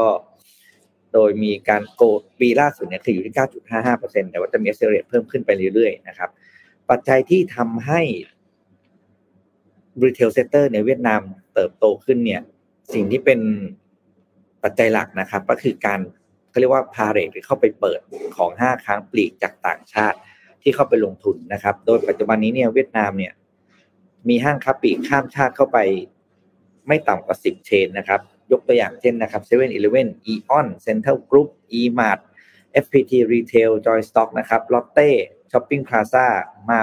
มาซาน Group MM Mega Market นะครับ Mobile World Information Tech Saigon Union Trading Cooperative แล้วก็อีกหลาย ๆ กลุ่มนะครับ ที่พานเข้าไปเปิดและขยายสาขาเนี่ยภาพที่เกิดขึ้นคือ ที่เวียดนามวันนี้และอนาคตใน2อสปีข้างหน้าเนี่ยกำลังจะเหมือนไทยเมื่อประมาณยุคปี 2000 ถึง 2010 ก็คือเราเปลี่ยนผ่านจากประเทศที่เป็นค้าขายแบบ traditional นะครับ ไปเป็นค้าขายแบบ modern trade เราสังเกตว่าสิบย้อนกลับไปประมาณตั้งแต่ปี 2000ถึง2010 อะ เราจะเห็นว่า retail format บ้านเรามันเปลี่ยนนะเรามีร้าน specialty เปิดขึ้น มันมีอะไรต่างๆ เยอะขึ้นมากเลยนะครับ เพราะฉะนั้นเนี่ย ใครที่จะเข้าไปค้าขายกับเวียดนามนะครับ อันนี้ต้องเปลี่ยนวิธีคิดใหม่นะครับ คือต้องเข้าใจการขายแบบ modern trade มากขึ้น และ modern trade ในเวียดนามก็อาจจะไม่เหมือน modern trade ในบ้านเรานะครับ เพราะฉะนั้นเป็นโอกาสที่ดีที่จะเข้าไปนะครับ เพราะว่าข้อดีของการไปขาย modern trade ก็คือ เวลาคุณขายได้ที่ได้เชนเนี่ยคุณได้ทุกสาขา คุณคุณมีการกระจายสินค้าที่รวดเร็วขึ้นนะครับ แต่ก็แลกมากับแน่นอนก็คือการจัดการและวิธีการคิดที่อาจจะยังไม่เหมือนกันนะครับ ต้องไปต้องต้องเข้าไปทำความเข้าใจก่อนนะครับ แต่ว่าเป็นตลาดที่น่าสนใจมากๆ เพราะว่าถ้าเทียบกับบ้านเรานะครับ ตลาดรีเทลบ้านเรา ในมุมของฝั่งพี่คือฝั่งฝั่งเราที่คนทำงานฝั่งสินค้า FMCG เนี่ยเราจะมองว่ามันค่อนข้างตันและเต็มแล้วโดยเฉพาะ format ของร้านค้าใหญ่ๆ มันไม่มีที่เปิดแล้วไง ตอนนี้มันเปิดมันจะมีแต่ร้านขนาดที่เป็นร้านสะดวกซื้อขนาดเล็ก คุณจะเห็น chain นู่น chain นี่แข่งกันเต็มไปหมดใช่ไหมเซเว่นอีเลฟเว่นซีเจบิ๊กซีก็มาเปิดมินิท็อปส์ก็เปิดเล็กลงเพราะมันเหลือกลายเป็น small format หมดละแต่ format ร้านใหญ่ๆเนี่ยในไทยมันก็ค่อนจะมีค่อนข้างจำกัดแล้วที่จะเปิดได้นะครับ ถ้าสินค้าไทยเหมาะกับการเป็น convenient product ซื้อง่ายๆ เป็น impulse buy เนาะเวียดนามคือตลาดที่น่าสนใจที่สุดตอนนี้ครับ น่าสนใจจริงครับ เมื่อกี้ขออภัยเรื่องเสียงแมวด้วยนะครับจัดการเรียบร้อยแล้วครับเฮ้ยน้องน้องจะออกครับ น้องจะออกประตูอย่างเดียวเลยครับ จะออกไปข้างนอกอย่างเดียวเลยนะฮะท่านกำลังหิวข้าวนิดหนึ่งมีคนบอกว่าลงทุนอะไรดีลงทุนแมวให้เป็น creator นะครับ แล้วก็มีอีกท่านหนึ่งมาตอบเลยบอกว่าต้องหาค่าอาหารเม็ดค่าทรายค่าของเล่นมา ดูแล้วไม่ค่อยคุ้มทุนง่ายสักเท่าไหร่นะครับเฮ้ยคุ้มคุ้มถ้าถ้าถ้าเอาถ้ามีแมวแล้วแบบแมว acting เก่งๆมีคลิปตลกๆเราทำทำเป็น TikTok อะขายได้นะ พี่ชอบดู TikTok อยู่ช่องหนึ่งมันจะเป็นแมวสามตัวนู่นเคยเห็นป่ะแล้วมันจะมีแมวสีส้มตัวหนึ่งอะโดนตลอดเลย อีกสองตัวเขาเรียกอะไรกันไม่รู้ไอ้ตัวนี้จะโดนอยู่คนเดียวอะอ๋อที่มันเป็นคลิปเตะบอลวะพี่ที่มันเออเออนั่นแหละอีกนั่นคแหลิปละหนึ่งที่มันเตะบอลแล้วไปโดนหัวมันเออมันมันจะโดนอยู่ตัวเดียวอยู่แล้วอืมชอบชอบชอบ ชอบมากชอบดูชอบดูคลิปคนเลี้ยงสัตว์มากมันตลกอะมันแบบมันน่ารักอะแล้วมันมันคลายเครียดด้วยครับ มันคลายเครียดมากคลายเครียดมากเอ่อพาไปดูเรื่องต่อต่อไปครับ ไปดูคู่แข่งของอีลอนมัสก์กันนิดนึงครับ แต่นี่เป็นคู่แข่งของ Starlink นะครับ ก็หลาย ๆ คนน่าจะเคยได้ยินชื่อ Starlink ใช่ไหมครับ Starlink เนี่ยเป็นผู้ให้บริการอินเทอร์เน็ตที่เป็นดาวเทียมของอีลอนมัสก์นะครับ อันนี้ก็เป็นอีก เทคโนโลยีหนึ่งที่ถูกพูดถึงค่อนข้างเยอะเลยนะครับ เพราะว่าเทคโนโลยีอินเทอร์เน็ตดาวเทียมอันนี้เนี่ยก็ช่วยให้คนที่อยู่ในพื้นที่ที่เป็นพื้นที่ห่างไกลเนี่ยสามารถที่จะเข้าถึงอินเทอร์เน็ตได้ใกล้ได้ได้ง่ายขึ้น แล้วก็ได้มากยิ่งขึ้นนะครับ ซึ่งที่เราพูดถึง Starlink กันอยู่เนี่ย เราดูอาจจะคิดว่าเฮ้ยเขาเป็นคู่แข่งที่แบบ ไม่มีไม่มีคู่แข่งเลยหรือเปล่าไม่มีเลย rival ไม่มีเลยแต่จริงๆเราต้องบอกว่ามีนะครับ อีกเจ้าหนึ่งที่น่าสนใจ คือเป็นเจ้าจากอังกฤษครับ ที่ใช้เทคโนโลยีอินเทอร์เน็ตดาวเทียมเช่นกัน คือ OneWeb ครับ OneWeb เนี่ยเพิ่งประสบความสำเร็จในการส่งตัวดาวเทียมโคจรที่เป็นโคจรอยู่ในระดับต่ำเนี่ยนะครับ เข้าสู่ระวงโคจรได้ 618 ดวง ในช่วงสุดสัปดาห์ที่ผ่านมานะครับทำให้ OneWeb เนี่ยจะพร้อมให้บริการในช่วงสิ้นปีนี้คือสิ้นปี 2023 นะครับ อาจจะช่วงเดือนพฤศจิกาช่วงเดือนธันวาคมนะครับ ซึ่งรัฐบาลอังกฤษเนี่ยก็มีการ ให้เงินอุดหนุนให้กับ OneWeb ด้วยนะครับเพื่อให้รอดพ้นจากการล้มละลาย เพราะว่าก่อนหน้านี้เนี่ยเป็นที่ถกเถียงกันพอสมควรเลยครับว่า การที่ OneWeb ได้เงินมาแบบนี้เนี่ยมันเหมาะสมไหมนะครับแต่ว่าเอาเอาเหมาะสมไหมก็ก็เรื่องหนึ่งยกไปเรื่องหนึ่งแต่ว่าการที่เขาได้รับเงินอุดหนุนจากรัฐบาลเนี่ยมันทำให้เขามีเงินมากพอที่จะดำเนินกิจการต่อไปได้ และที่สำคัญคือทำให้อ่อ ตัวธุรกิจของเขาเนี่ยเหมือนเกิดใหม่ขึ้นมาอีกครั้งหนึ่ง สามารถที่จะพัฒนาดาวเทียมวงโคจรต่ำรุ่นใหม่ๆออกมาเพื่อให้บริการได้นะครับคือในณปัจจุบันตอนนี้เนี่ยมีเพียงแค่บริษัทเดียวเท่านั้นนะครับที่มีจำนวนดาวเทียมในวงโคจรมากกว่า OneWeb ซึ่งก็คือ Starlink นั่นแหละนะครับแต่ว่าความแตกต่างของทั้งสองบริษัทนี้เนี่ยคือ OneWeb เนี่ยส่วนใหญ่แล้วกลุ่มลูกค้าของเขาเนี่ยจะเป็นกลุ่มบริษัทที่เป็นบริษัทโทรคมนาคมผู้ให้บริการอินเทอร์เน็ตต่างๆ แต่ว่า Starlink เนี่ย ค่อนข้างที่จะเป็นรายย่อยนะครับน้องเคยดูคลิปวิดีโออันหนึ่งเป็นคลิป TikTok เขาก็รีวิวบ้านแหละแล้วมันก็จะมีบ้านหลาย ๆ แบบใช่ไหมครับแล้วมันก็จะมีคนบางคนที่เป็นแบบเป็นเป็นเป็นฝรั่งชาวต่างชาติเนี่ยนะครับเขาไม่มีบ้านแต่เขาใช้ชีวิตในรถบ้าน รถบ้านก็จะมีทุกอย่างที่บ้านมีเลยครับ มีห้องนอนมีโต๊ะคอมพิวเตอร์ มีคอมพิวเตอร์ แล้วเขาก็จะมีอินเทอร์เน็ตเนี่ยนะครับ ที่ใช้ตัว Starlink เนี่ยแหละนะครับ ที่เป็นตัวรับสัญญาณนะครับ อันนี้ก็เป็นอีกกลุ่ม เป้าหมายหนึ่งของ Starlink ซึ่งเขาก็จะเน้นไปที่รายย่อยในการใช้บริการอันนี้ ซึ่งในไทยเองก็อาจจะต้องรอติดตามดูว่าจะมีโอกาสได้ใช้ไหมอาจจะต้องรออีกสักสองปีสามปีสี่ปีนะครับ เพราะว่าเขาน่าจะเริ่มต้นกันที่บริเวณแคนาดาที่อเมริกาก่อนนะครับ แต่ว่าก็ก็น่าสนใจครับว่าว่าตัววันเว็บที่เข้ามาเนี่ยจะสร้างแรงกดดันให้กับ Starlink มากน้อยแค่ไหนแม้ว่ากลุ่มลูกค้าอาจจะไม่ได้ไม่ได้ cross กันโดยตรงไม่ได้โดยตรงนะครับ แต่ผมว่ามันก็ เป็นคู่แข่งอันหนึ่งที่ถ้านับที่จำนวนดาวเทียมแล้วเนี่ยก็อันดับหนึ่งกับอันดับสองนะครับ ก็น่าสนใจครับ คือจริงๆ นี่นะไอ้ satellite net เนี่ยมัน work มากเลยนะเราอยากให้มันมีเร็วๆด้วยเพราะอะไรรู้ไหมเอามาใช้ที่กรุงเทพก่อนเลย จะต้องไม่ไม่ไม่ต้องมีการลากสายไฟ ลากสายโทรศัพท์บนเสาไฟอีกก็จริงพี่สายสื่อสารนี่เยอะมาก บางมุมนี้แบบว่าดูไม่ได้เลยอะคิดว่าเสาไฟมีผมไว้ผมยาวอะเป็นกองกองม้วนๆแล้วก็แบบอะไรอย่างเงี้ยนะครับไอ้เสาไฟที่เราเห็นกันตามแบบตามถนนอะไรอย่างเงี้ยเสาไฟไม่ได้เยอะขนาดนั้นเสาไฟฟ้าสายไฟไม่ได้เยอะขนาดนั้นนะครับ ส่วนใหญ่มันจะเป็นสายสื่อสารเยอะสายสื่อสารเยอะมาก ที่มันพันกันเห็นแล้ว ที่เราเห็นกันเละๆมันคือสายสื่อสาร คือ ก็รอแล้วเราดูว่าก็มันจะลงดินเรียกว่าไงนะการไฟการไฟฟ้าผู้เป็นเจ้าของเสาอะซวยอยู่คนเดียวโดน คือให้เขาให้ให้เขาใช้สายลากพาดสายฟรีแล้วยังโดนด่าอีกอะเกิดเป็นการไฟฟ้าบางทีมันก็เศร้านะบางทีใช่ครับ ก็คือสายคือเอาจริงสายไฟมันอยู่ข้างบน อืมๆเคยเห็นบทสัมภาษณ์ของของ เอ่อผู้ว่าของคุณชาติชาติเนี่ยก็ก็พูดถึงประเด็นนี้เหมือนกันบอกว่า เอ่อการเอาสายไฟลงไปใต้ดินเนี่ย จริงๆแล้วเนี่ยมันก็ใช้เงินเยอะแหละเพราะมันต้องลงไปลึกมากนะครับ มันต้องลงไป30เมตรนะครับ ที่เวลาเราเห็นตอนช่วงดึกๆ ประมาณ4ี่ทุ่มห้าทุ่มถ้าเราขับผ่านถนนเส้นไหนที่เขากำลังพยายามเอาสายไฟมีการก่อสร้างเนี่ย เราจะเห็นเขาปิดถนนกันเนาะแล้วเขาก็จะยกพื้นออกเลย แล้วเขาก็จะลงไปทำงานพยายามเอาที่จะจัดการเรื่องสายไฟลงไปใต้ดิน ซึ่งมันก็มีต้นทุนที่ที่ที่สูงพอสมควรเหมือนกันนะครับ เพราะฉะนั้นถ้ามาเปรียบเทียบกับงบประมาณแล้วเนี่ยก็ต้องมาเวทกันแล้วว่า เราจะใช้เงินไปกับ การเอาสายไฟลงดินไหมหรือว่าเราจะใช้เงินกับเรื่องอื่นมากกว่า อันนี้ก็ต้องมานั่งเวทกันอีกทีหนึ่งแล้วก็รวมถึงเรื่องของสายสื่อสารด้วยเนี่ยแหละ ที่มันที่มันเละเทะอยู่ตอนนี้นะครับไม่ประเด็นคือไอ้ถนนที่มันมีเสาไฟอยู่แล้วพี่เข้าใจพี่ก็ก็ก็รู้ว่ามันเป็นอยู่แล้ว แต่ประเด็นถนนที่ตัดใหม่อะครับอ่าเยอะแยะเลยทำไมถนนตัดใหม่ทำไมยังมีเสาไฟอยู่คุณก็เอาสายไฟลงเสาสายไฟลงดินตั้งแต่แรกสิเพราะยังไงสุดท้ายความเจริญมันก็ตามไปอยู่ดีอะ แล้วจริงๆเนี่ยนะถ้าคุณบอกนะถ้าคุณอยากให้พื้นที่ตัดใหม่นั้นเจริญเร็วขึ้นนะคุณไม่ต้องมีสายไฟแต่แรกแค่นี้มันก็ดึงดูดให้หมู่บ้านเขาไปสร้างอยู่แล้วอะโอ้ถนนเส้นนี้ไม่มีเสาไฟบนฟุตบาทบนทางเดินใช่ปะมันก็น่าอยู่กันเยอะแล้วอะแล้วบางทีมันอาจจะเกินอาจจะเกิดย่านใหม่ๆในกรุงเทพหรือในในพื้นในจังหวัดอื่นด้วยนะด้วยซ้ำนะพี่ถนนตัดใหม่นั้นมาถึงแล้วการไฟฟ้าก็มาปักเสาแล้วอะไรอะไรทำไมทำไมถนนสร้างใหม่แล้วยังปักเสาอยู่ล่ะ แล้วเดี๋ยววันหนึงคุณก็ต้องไปพยายามเอาเศษเงินเอาลงอีกหรือเปล่าใช่ไหมก็น่าสิเออเหนื่อยไม่นะแน่เหนื่อยไม่แน่ใจนะว่าต้องต้ต้อองงไม่คุยกันนะครับนนท์อืมคนสร้างก็คงแล้วก็เหมือนเดิมแหละครับพี่ปิ๊กคือมันไม่คุยกันนะครับ คือปัญหามันอาจจะอยู่ที่อันนี้หรือเปล่าเราก็ไม่แน่ใจเหมือนคนกันสร้างเขาก็แล้วสก็ร้างพยายามไปจะคิดพยายามจะคิดเข้าข้างเขานะครับ ว่าเขาก็น่าจะต้องคุยกันแล้วแหละ นี่คือทางออกที่มันออกมาได้อะไรเงี้ยแต่ก็ไม่รู้เหมือนกันครับว่าสุดท้ายแล้วยังไง โอ้พี่เข้าข้างแล้วครับพี่พี่คิดเข้าข้างไม่ได้เลยครับ พี่คิดเข้าข้างไม่ได้เลยพี่พี่ไม่เข้าใจพี่พี่จะมีคำถามว่าว่าทำไมเขาไม่เขาเขาคิดเขาเขาคิดไม่ได้เหรอพี่จะมีคำถามแบบเนี้ยเขาครัมันบมีถนนที่ต่างกับพันสายที่เขารู้ว่ามันมันไม่ได้ไงเออจริงพี่อะนนท์พาไปอีกข่าวหนึ่งพี่ปิ๊กมีข่าวอีกไหมครับ มีครับมีเรื่องของที่ที่ญี่ปุ่นครับเลี้ยวกลับไปนิดหนึ่งก็อ่าคือครับอ่า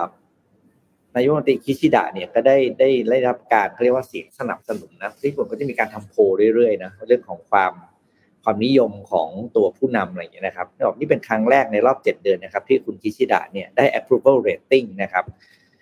เขาเรียกว่าภาษาในข่าวเขาใช้คำว่า above water นะครับ ก็คือแบบเหนือน้ำปริ่มน้ำนิดนึงนะครับ ครั้งแรกในรอบเจ็ดเดือน โดยคะแนนนิยมโดย นิเคอีโพเนี่ยเขาทำนะครับสรวจความนิยมของผู้นำเนี่ยแล้วคะแนนล่าสุดของคุณชิชดาเนี่ยอยู่ที่ 48เปอร์เซ็นตนะครับ ซึ่งปกติเนี่ยเกณฑ์ที่นิเคเขาใช้คืออยู่ที่ 44 คือไม่ถึงเกือบไม่ถึงครึ่งด้วยซ้ำนะบอกผู้นำคนไหนเนี่ยได้คะแนนเกินได้คะแนนที่44นี่คือปริ่มสุดๆ แต่ว่าคุณชิดาในครั้งแรกเนี่ยได้รอบ7เดือนเนี่ยได้อยู่ที่ 48เปอร์เซ็นต สาเหตุที่ได้มามาจากสองเหตุการณ์หลักๆนะครับ อย่างแรกก็คือที่อ่าทางผู้จัดเพิ่งไปเยือนยูเครนมานะครับ อันนี้ได้รับการสนับสนุนอย่างล้นหลามเลยก็คือ 71%ของคอนเดนสนับสนุนว่าอันนี้เป็น move ที่ถูกต้องของรัฐบาลนะครับ และอีกอันหนึ่งก็คือเรื่องที่เราเพิ่งเล่าไปข่าวช่วงแรกก็คือการจับมือร่วมกันพัฒนา แล้วก็สารต่อความเรียกว่าความร่วมมือทางทางทางการทหารกับที่เกาหลีใต้ นะครับ อันนี้ก็ได้รับเสียงสนับสนุนอยู่ที่ 63%นะครับโดยคะแนนการสนับสนุนก็จะแบ่งตามช่วงอายุนะ โดยชัดเจนที่คนที่เป็นช่วงอายุ เยอะๆ ก็จะให้การสนับสนุนมากกว่านะครับ โดยคนที่กลุ่มให้การสนับสนุนเชดาสูงสุดคือคนกลุ่มอายุ 40-59 นะครับ ให้คะแนนสนับสนุนที่ 68%นะครับ ถึงซึ่งถือว่าเยอะมาก ก็เป็นก็เป็นขวัญใจคนวัยผู้ใหญ่นะครับ ก็เป็นครั้งแรกนะครับ ตั้งแต่ ต้องเรียกว่าในรอบเจ็ดเดือนก็ก็นานกันนะ เพราะว่าปกติเนี่ยก็จะทำกันทุกก็คือครึ่งปีหลังเนี่ยเพราะก่อนหน้านี้คะแนนไม่ค่อยดี คือถ้าเราจำได้เอ็มดีจะเล่าให้ฟังบอกคุณชิยะเนี่ยตั้งแต่รับตำแหน่งมาคะแนนไม่เคยดีเลย แกน่วมตลอด เพราะแกรับตำแหน่งในช่วงที่เป็นช่วงนี้การจัดการประเทศค่อนข้างยาก เศรษฐกิจลำบากประเทศยังไม่เปิดนะครับ แต่รอบนี้เป็นสัญญาณเรียกว่าเป็นสัญญาณดีครั้งแรกเลยนะครับ ที่ที่ที่ได้รับเสียงสนับสนุนเยอะขนาดนี้ นะครับ และมีความเป็นไปได้ว่าคะแนนเสียงจะเกิน 50%เลยนะสำหรับการเสียงสนับสนุนนะครับเรียก supporting ซึ่งอันนี้ไม่มีผลอะไรกับการเลือกตั้งนะครับ เพราะว่าเป็นเสียงที่เขาทำโพลเฉยๆนนครับครับ รอดูฮะ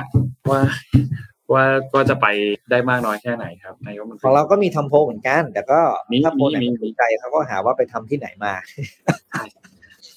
เราเราจะไม่ดูกลางมีโพลเยอะด้วยพี่ปิ๊กเออ เรามีโพลเยอะอะมีด้วยโพลแบบโพลข้างหนึ่งก็จะเอียงไปเลยอีกอันก็จะเอียงไปอีกด้านหนึ่งมันไม่มีโพลกลางๆอะใช่ โพลเยอะเออโพลเยอะมากตรงนี้คือแล้วก็บทสัมภาษณ์ก็จะเยอะ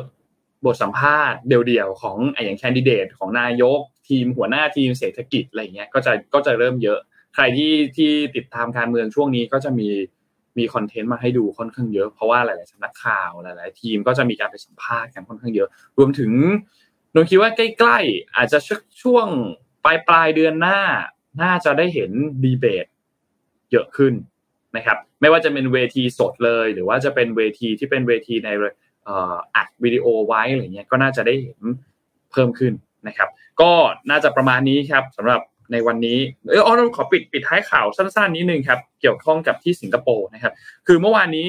นายรัฐมนตรีสิงคโปร์รีเซลุงเนี่ยนะครับมีกำหนดการเดินทางไปเยือนที่จีนอย่างเป็นทางการนะครับ ซึ่งก็จะใช้ระยะเวลาอย่างน้อยประมาณสัปดาห์หนึ่ง มีการเข้าพบกับแน่นอนละกับทางด้านของผู้แทนระดับสูง รวมถึงประธานาธิบดีสีจิ้นผิงด้วยนะครับก็ลิเซนลุงเนี่ยจะเดินทางไปที่มณฑลกวางตุ้ง แล้วก็มณฑลไหหนานของที่จีนนะครับ ตามคำเชิญของนายรัฐมนตรีหลี่เฉียงของจีนนะครับ แล้วก็ นอกจากประธานาธิบดีของจีนแล้วก็นายกของจีนเนี่ยนะครับจะได้มีการเข้าพบกับทางด้านประธานคณะกรรมการประจำสภาประชาชนแห่งชาติจีน หรือว่า NPCSC ด้วยนะครับแล้วก็รวมถึงประธานคณะกรรมการแห่งชาติของสภาที่ปรึกษาการเมืองแห่งชาติจีนนะครับรวมถึงเลขาธิการพรรคคอมมิวนิสต์ประจำกรุงปักกิ่ง แล้วก็อีกทั้งสองบนทนที่พูดถึงเมื่อกี้ด้วยนะครับซึ่งต้องบอกว่าอันนี้จะเป็นการเดินทางเยือนจีน ครั้งแรกนับตั้งแต่โควิดระบาดในช่วง ปี 2019-2020 ตอนนั้นเลยนะครับ แล้วก็นับเป็นครั้งแรกหลังจากที่จีนมีการปรับเปลี่ยนรายชื่อของ PSC ชุดใหม่ด้วยนะครับ ก็จะน่าสนใจพอสมควรครับว่าการมาเยือนในครั้งนี้เนี่ยจะเป็นอย่างไรบ้างนะครับ แต่คนก็วิเคราะห์กันพอสมควรครับว่าการเยือนในครั้งนี้เนี่ยจะเป็นการกระชับความสัมพันธ์ ความร่วมมือทวิภาคีไปสู่ระดับใหม่ แล้วก็มองว่าจะเป็นการออกโรงของนายรัฐมนตรีลีเซียลุงที่จะแสดงบทบาทให้ชาติอื่นๆดูว่าอันเนี้ย สิงคโปร์ทำแบบนี้เป็นตัวอย่างนะครับ ก็รอติดตามดูครับว่าจะมีดีลหรือจะมีข้อตกลงอะไรที่ตามออกมาหลังจากการมาเยือนครั้งนี้ของลีเซลุงหรือเปล่านะครับ ประมาณนี้ครับ ข่าวปิดท้ายครับ วันนี้น่าจะครบถ้วนไหมครับพี่ปิ๊กโอเคครับ เดี๋ยวยังไงเราอัปเดตข่าวสารกันต่อในวันพรุ่งนี้วันพุธนะครับพรุ่งนี้ขอคุยเรื่องฟุตบอลสักหน่อยพอดีโค้ดเพิ่งโดนไล่ออกนะครับ โค้ชสเปอร์ อันโตนิโอคอนเต้เพิ่งโดนไล่ออกมาเดี๋ยวพรุ่งนี้คุยเรื่องฟุตบอลซะหน่อยนะครับโอเควันนี้ขอบคุณท่านผู้ฟังทุกๆท่านมากครับที่ติดตาม Mission Daily Report จากทุกๆช่องทางเลยนะครับไม่ว่าจะเป็น Facebook YouTube แล้วก็ Clubhouse นะครับยังไงฝากติดตามพวกเราด้วยนะครับในวันศุกร์นี้นะครับที่จะมีไลฟ์กันที่สตูนะครับตามเวลาปกติเลยตอน7โมงถึง8โมงนี่แหละนะครับก็ฝากติดตามวันศุกร์นี้กันด้วยนะครับวันนี้เราสองคนลาไปก่อนครับแล้วพบกันใหม่วันพรุ่งนี้วันพุธครับ สวัสดีครับ Mission Daily Report. Start your day with news you need to know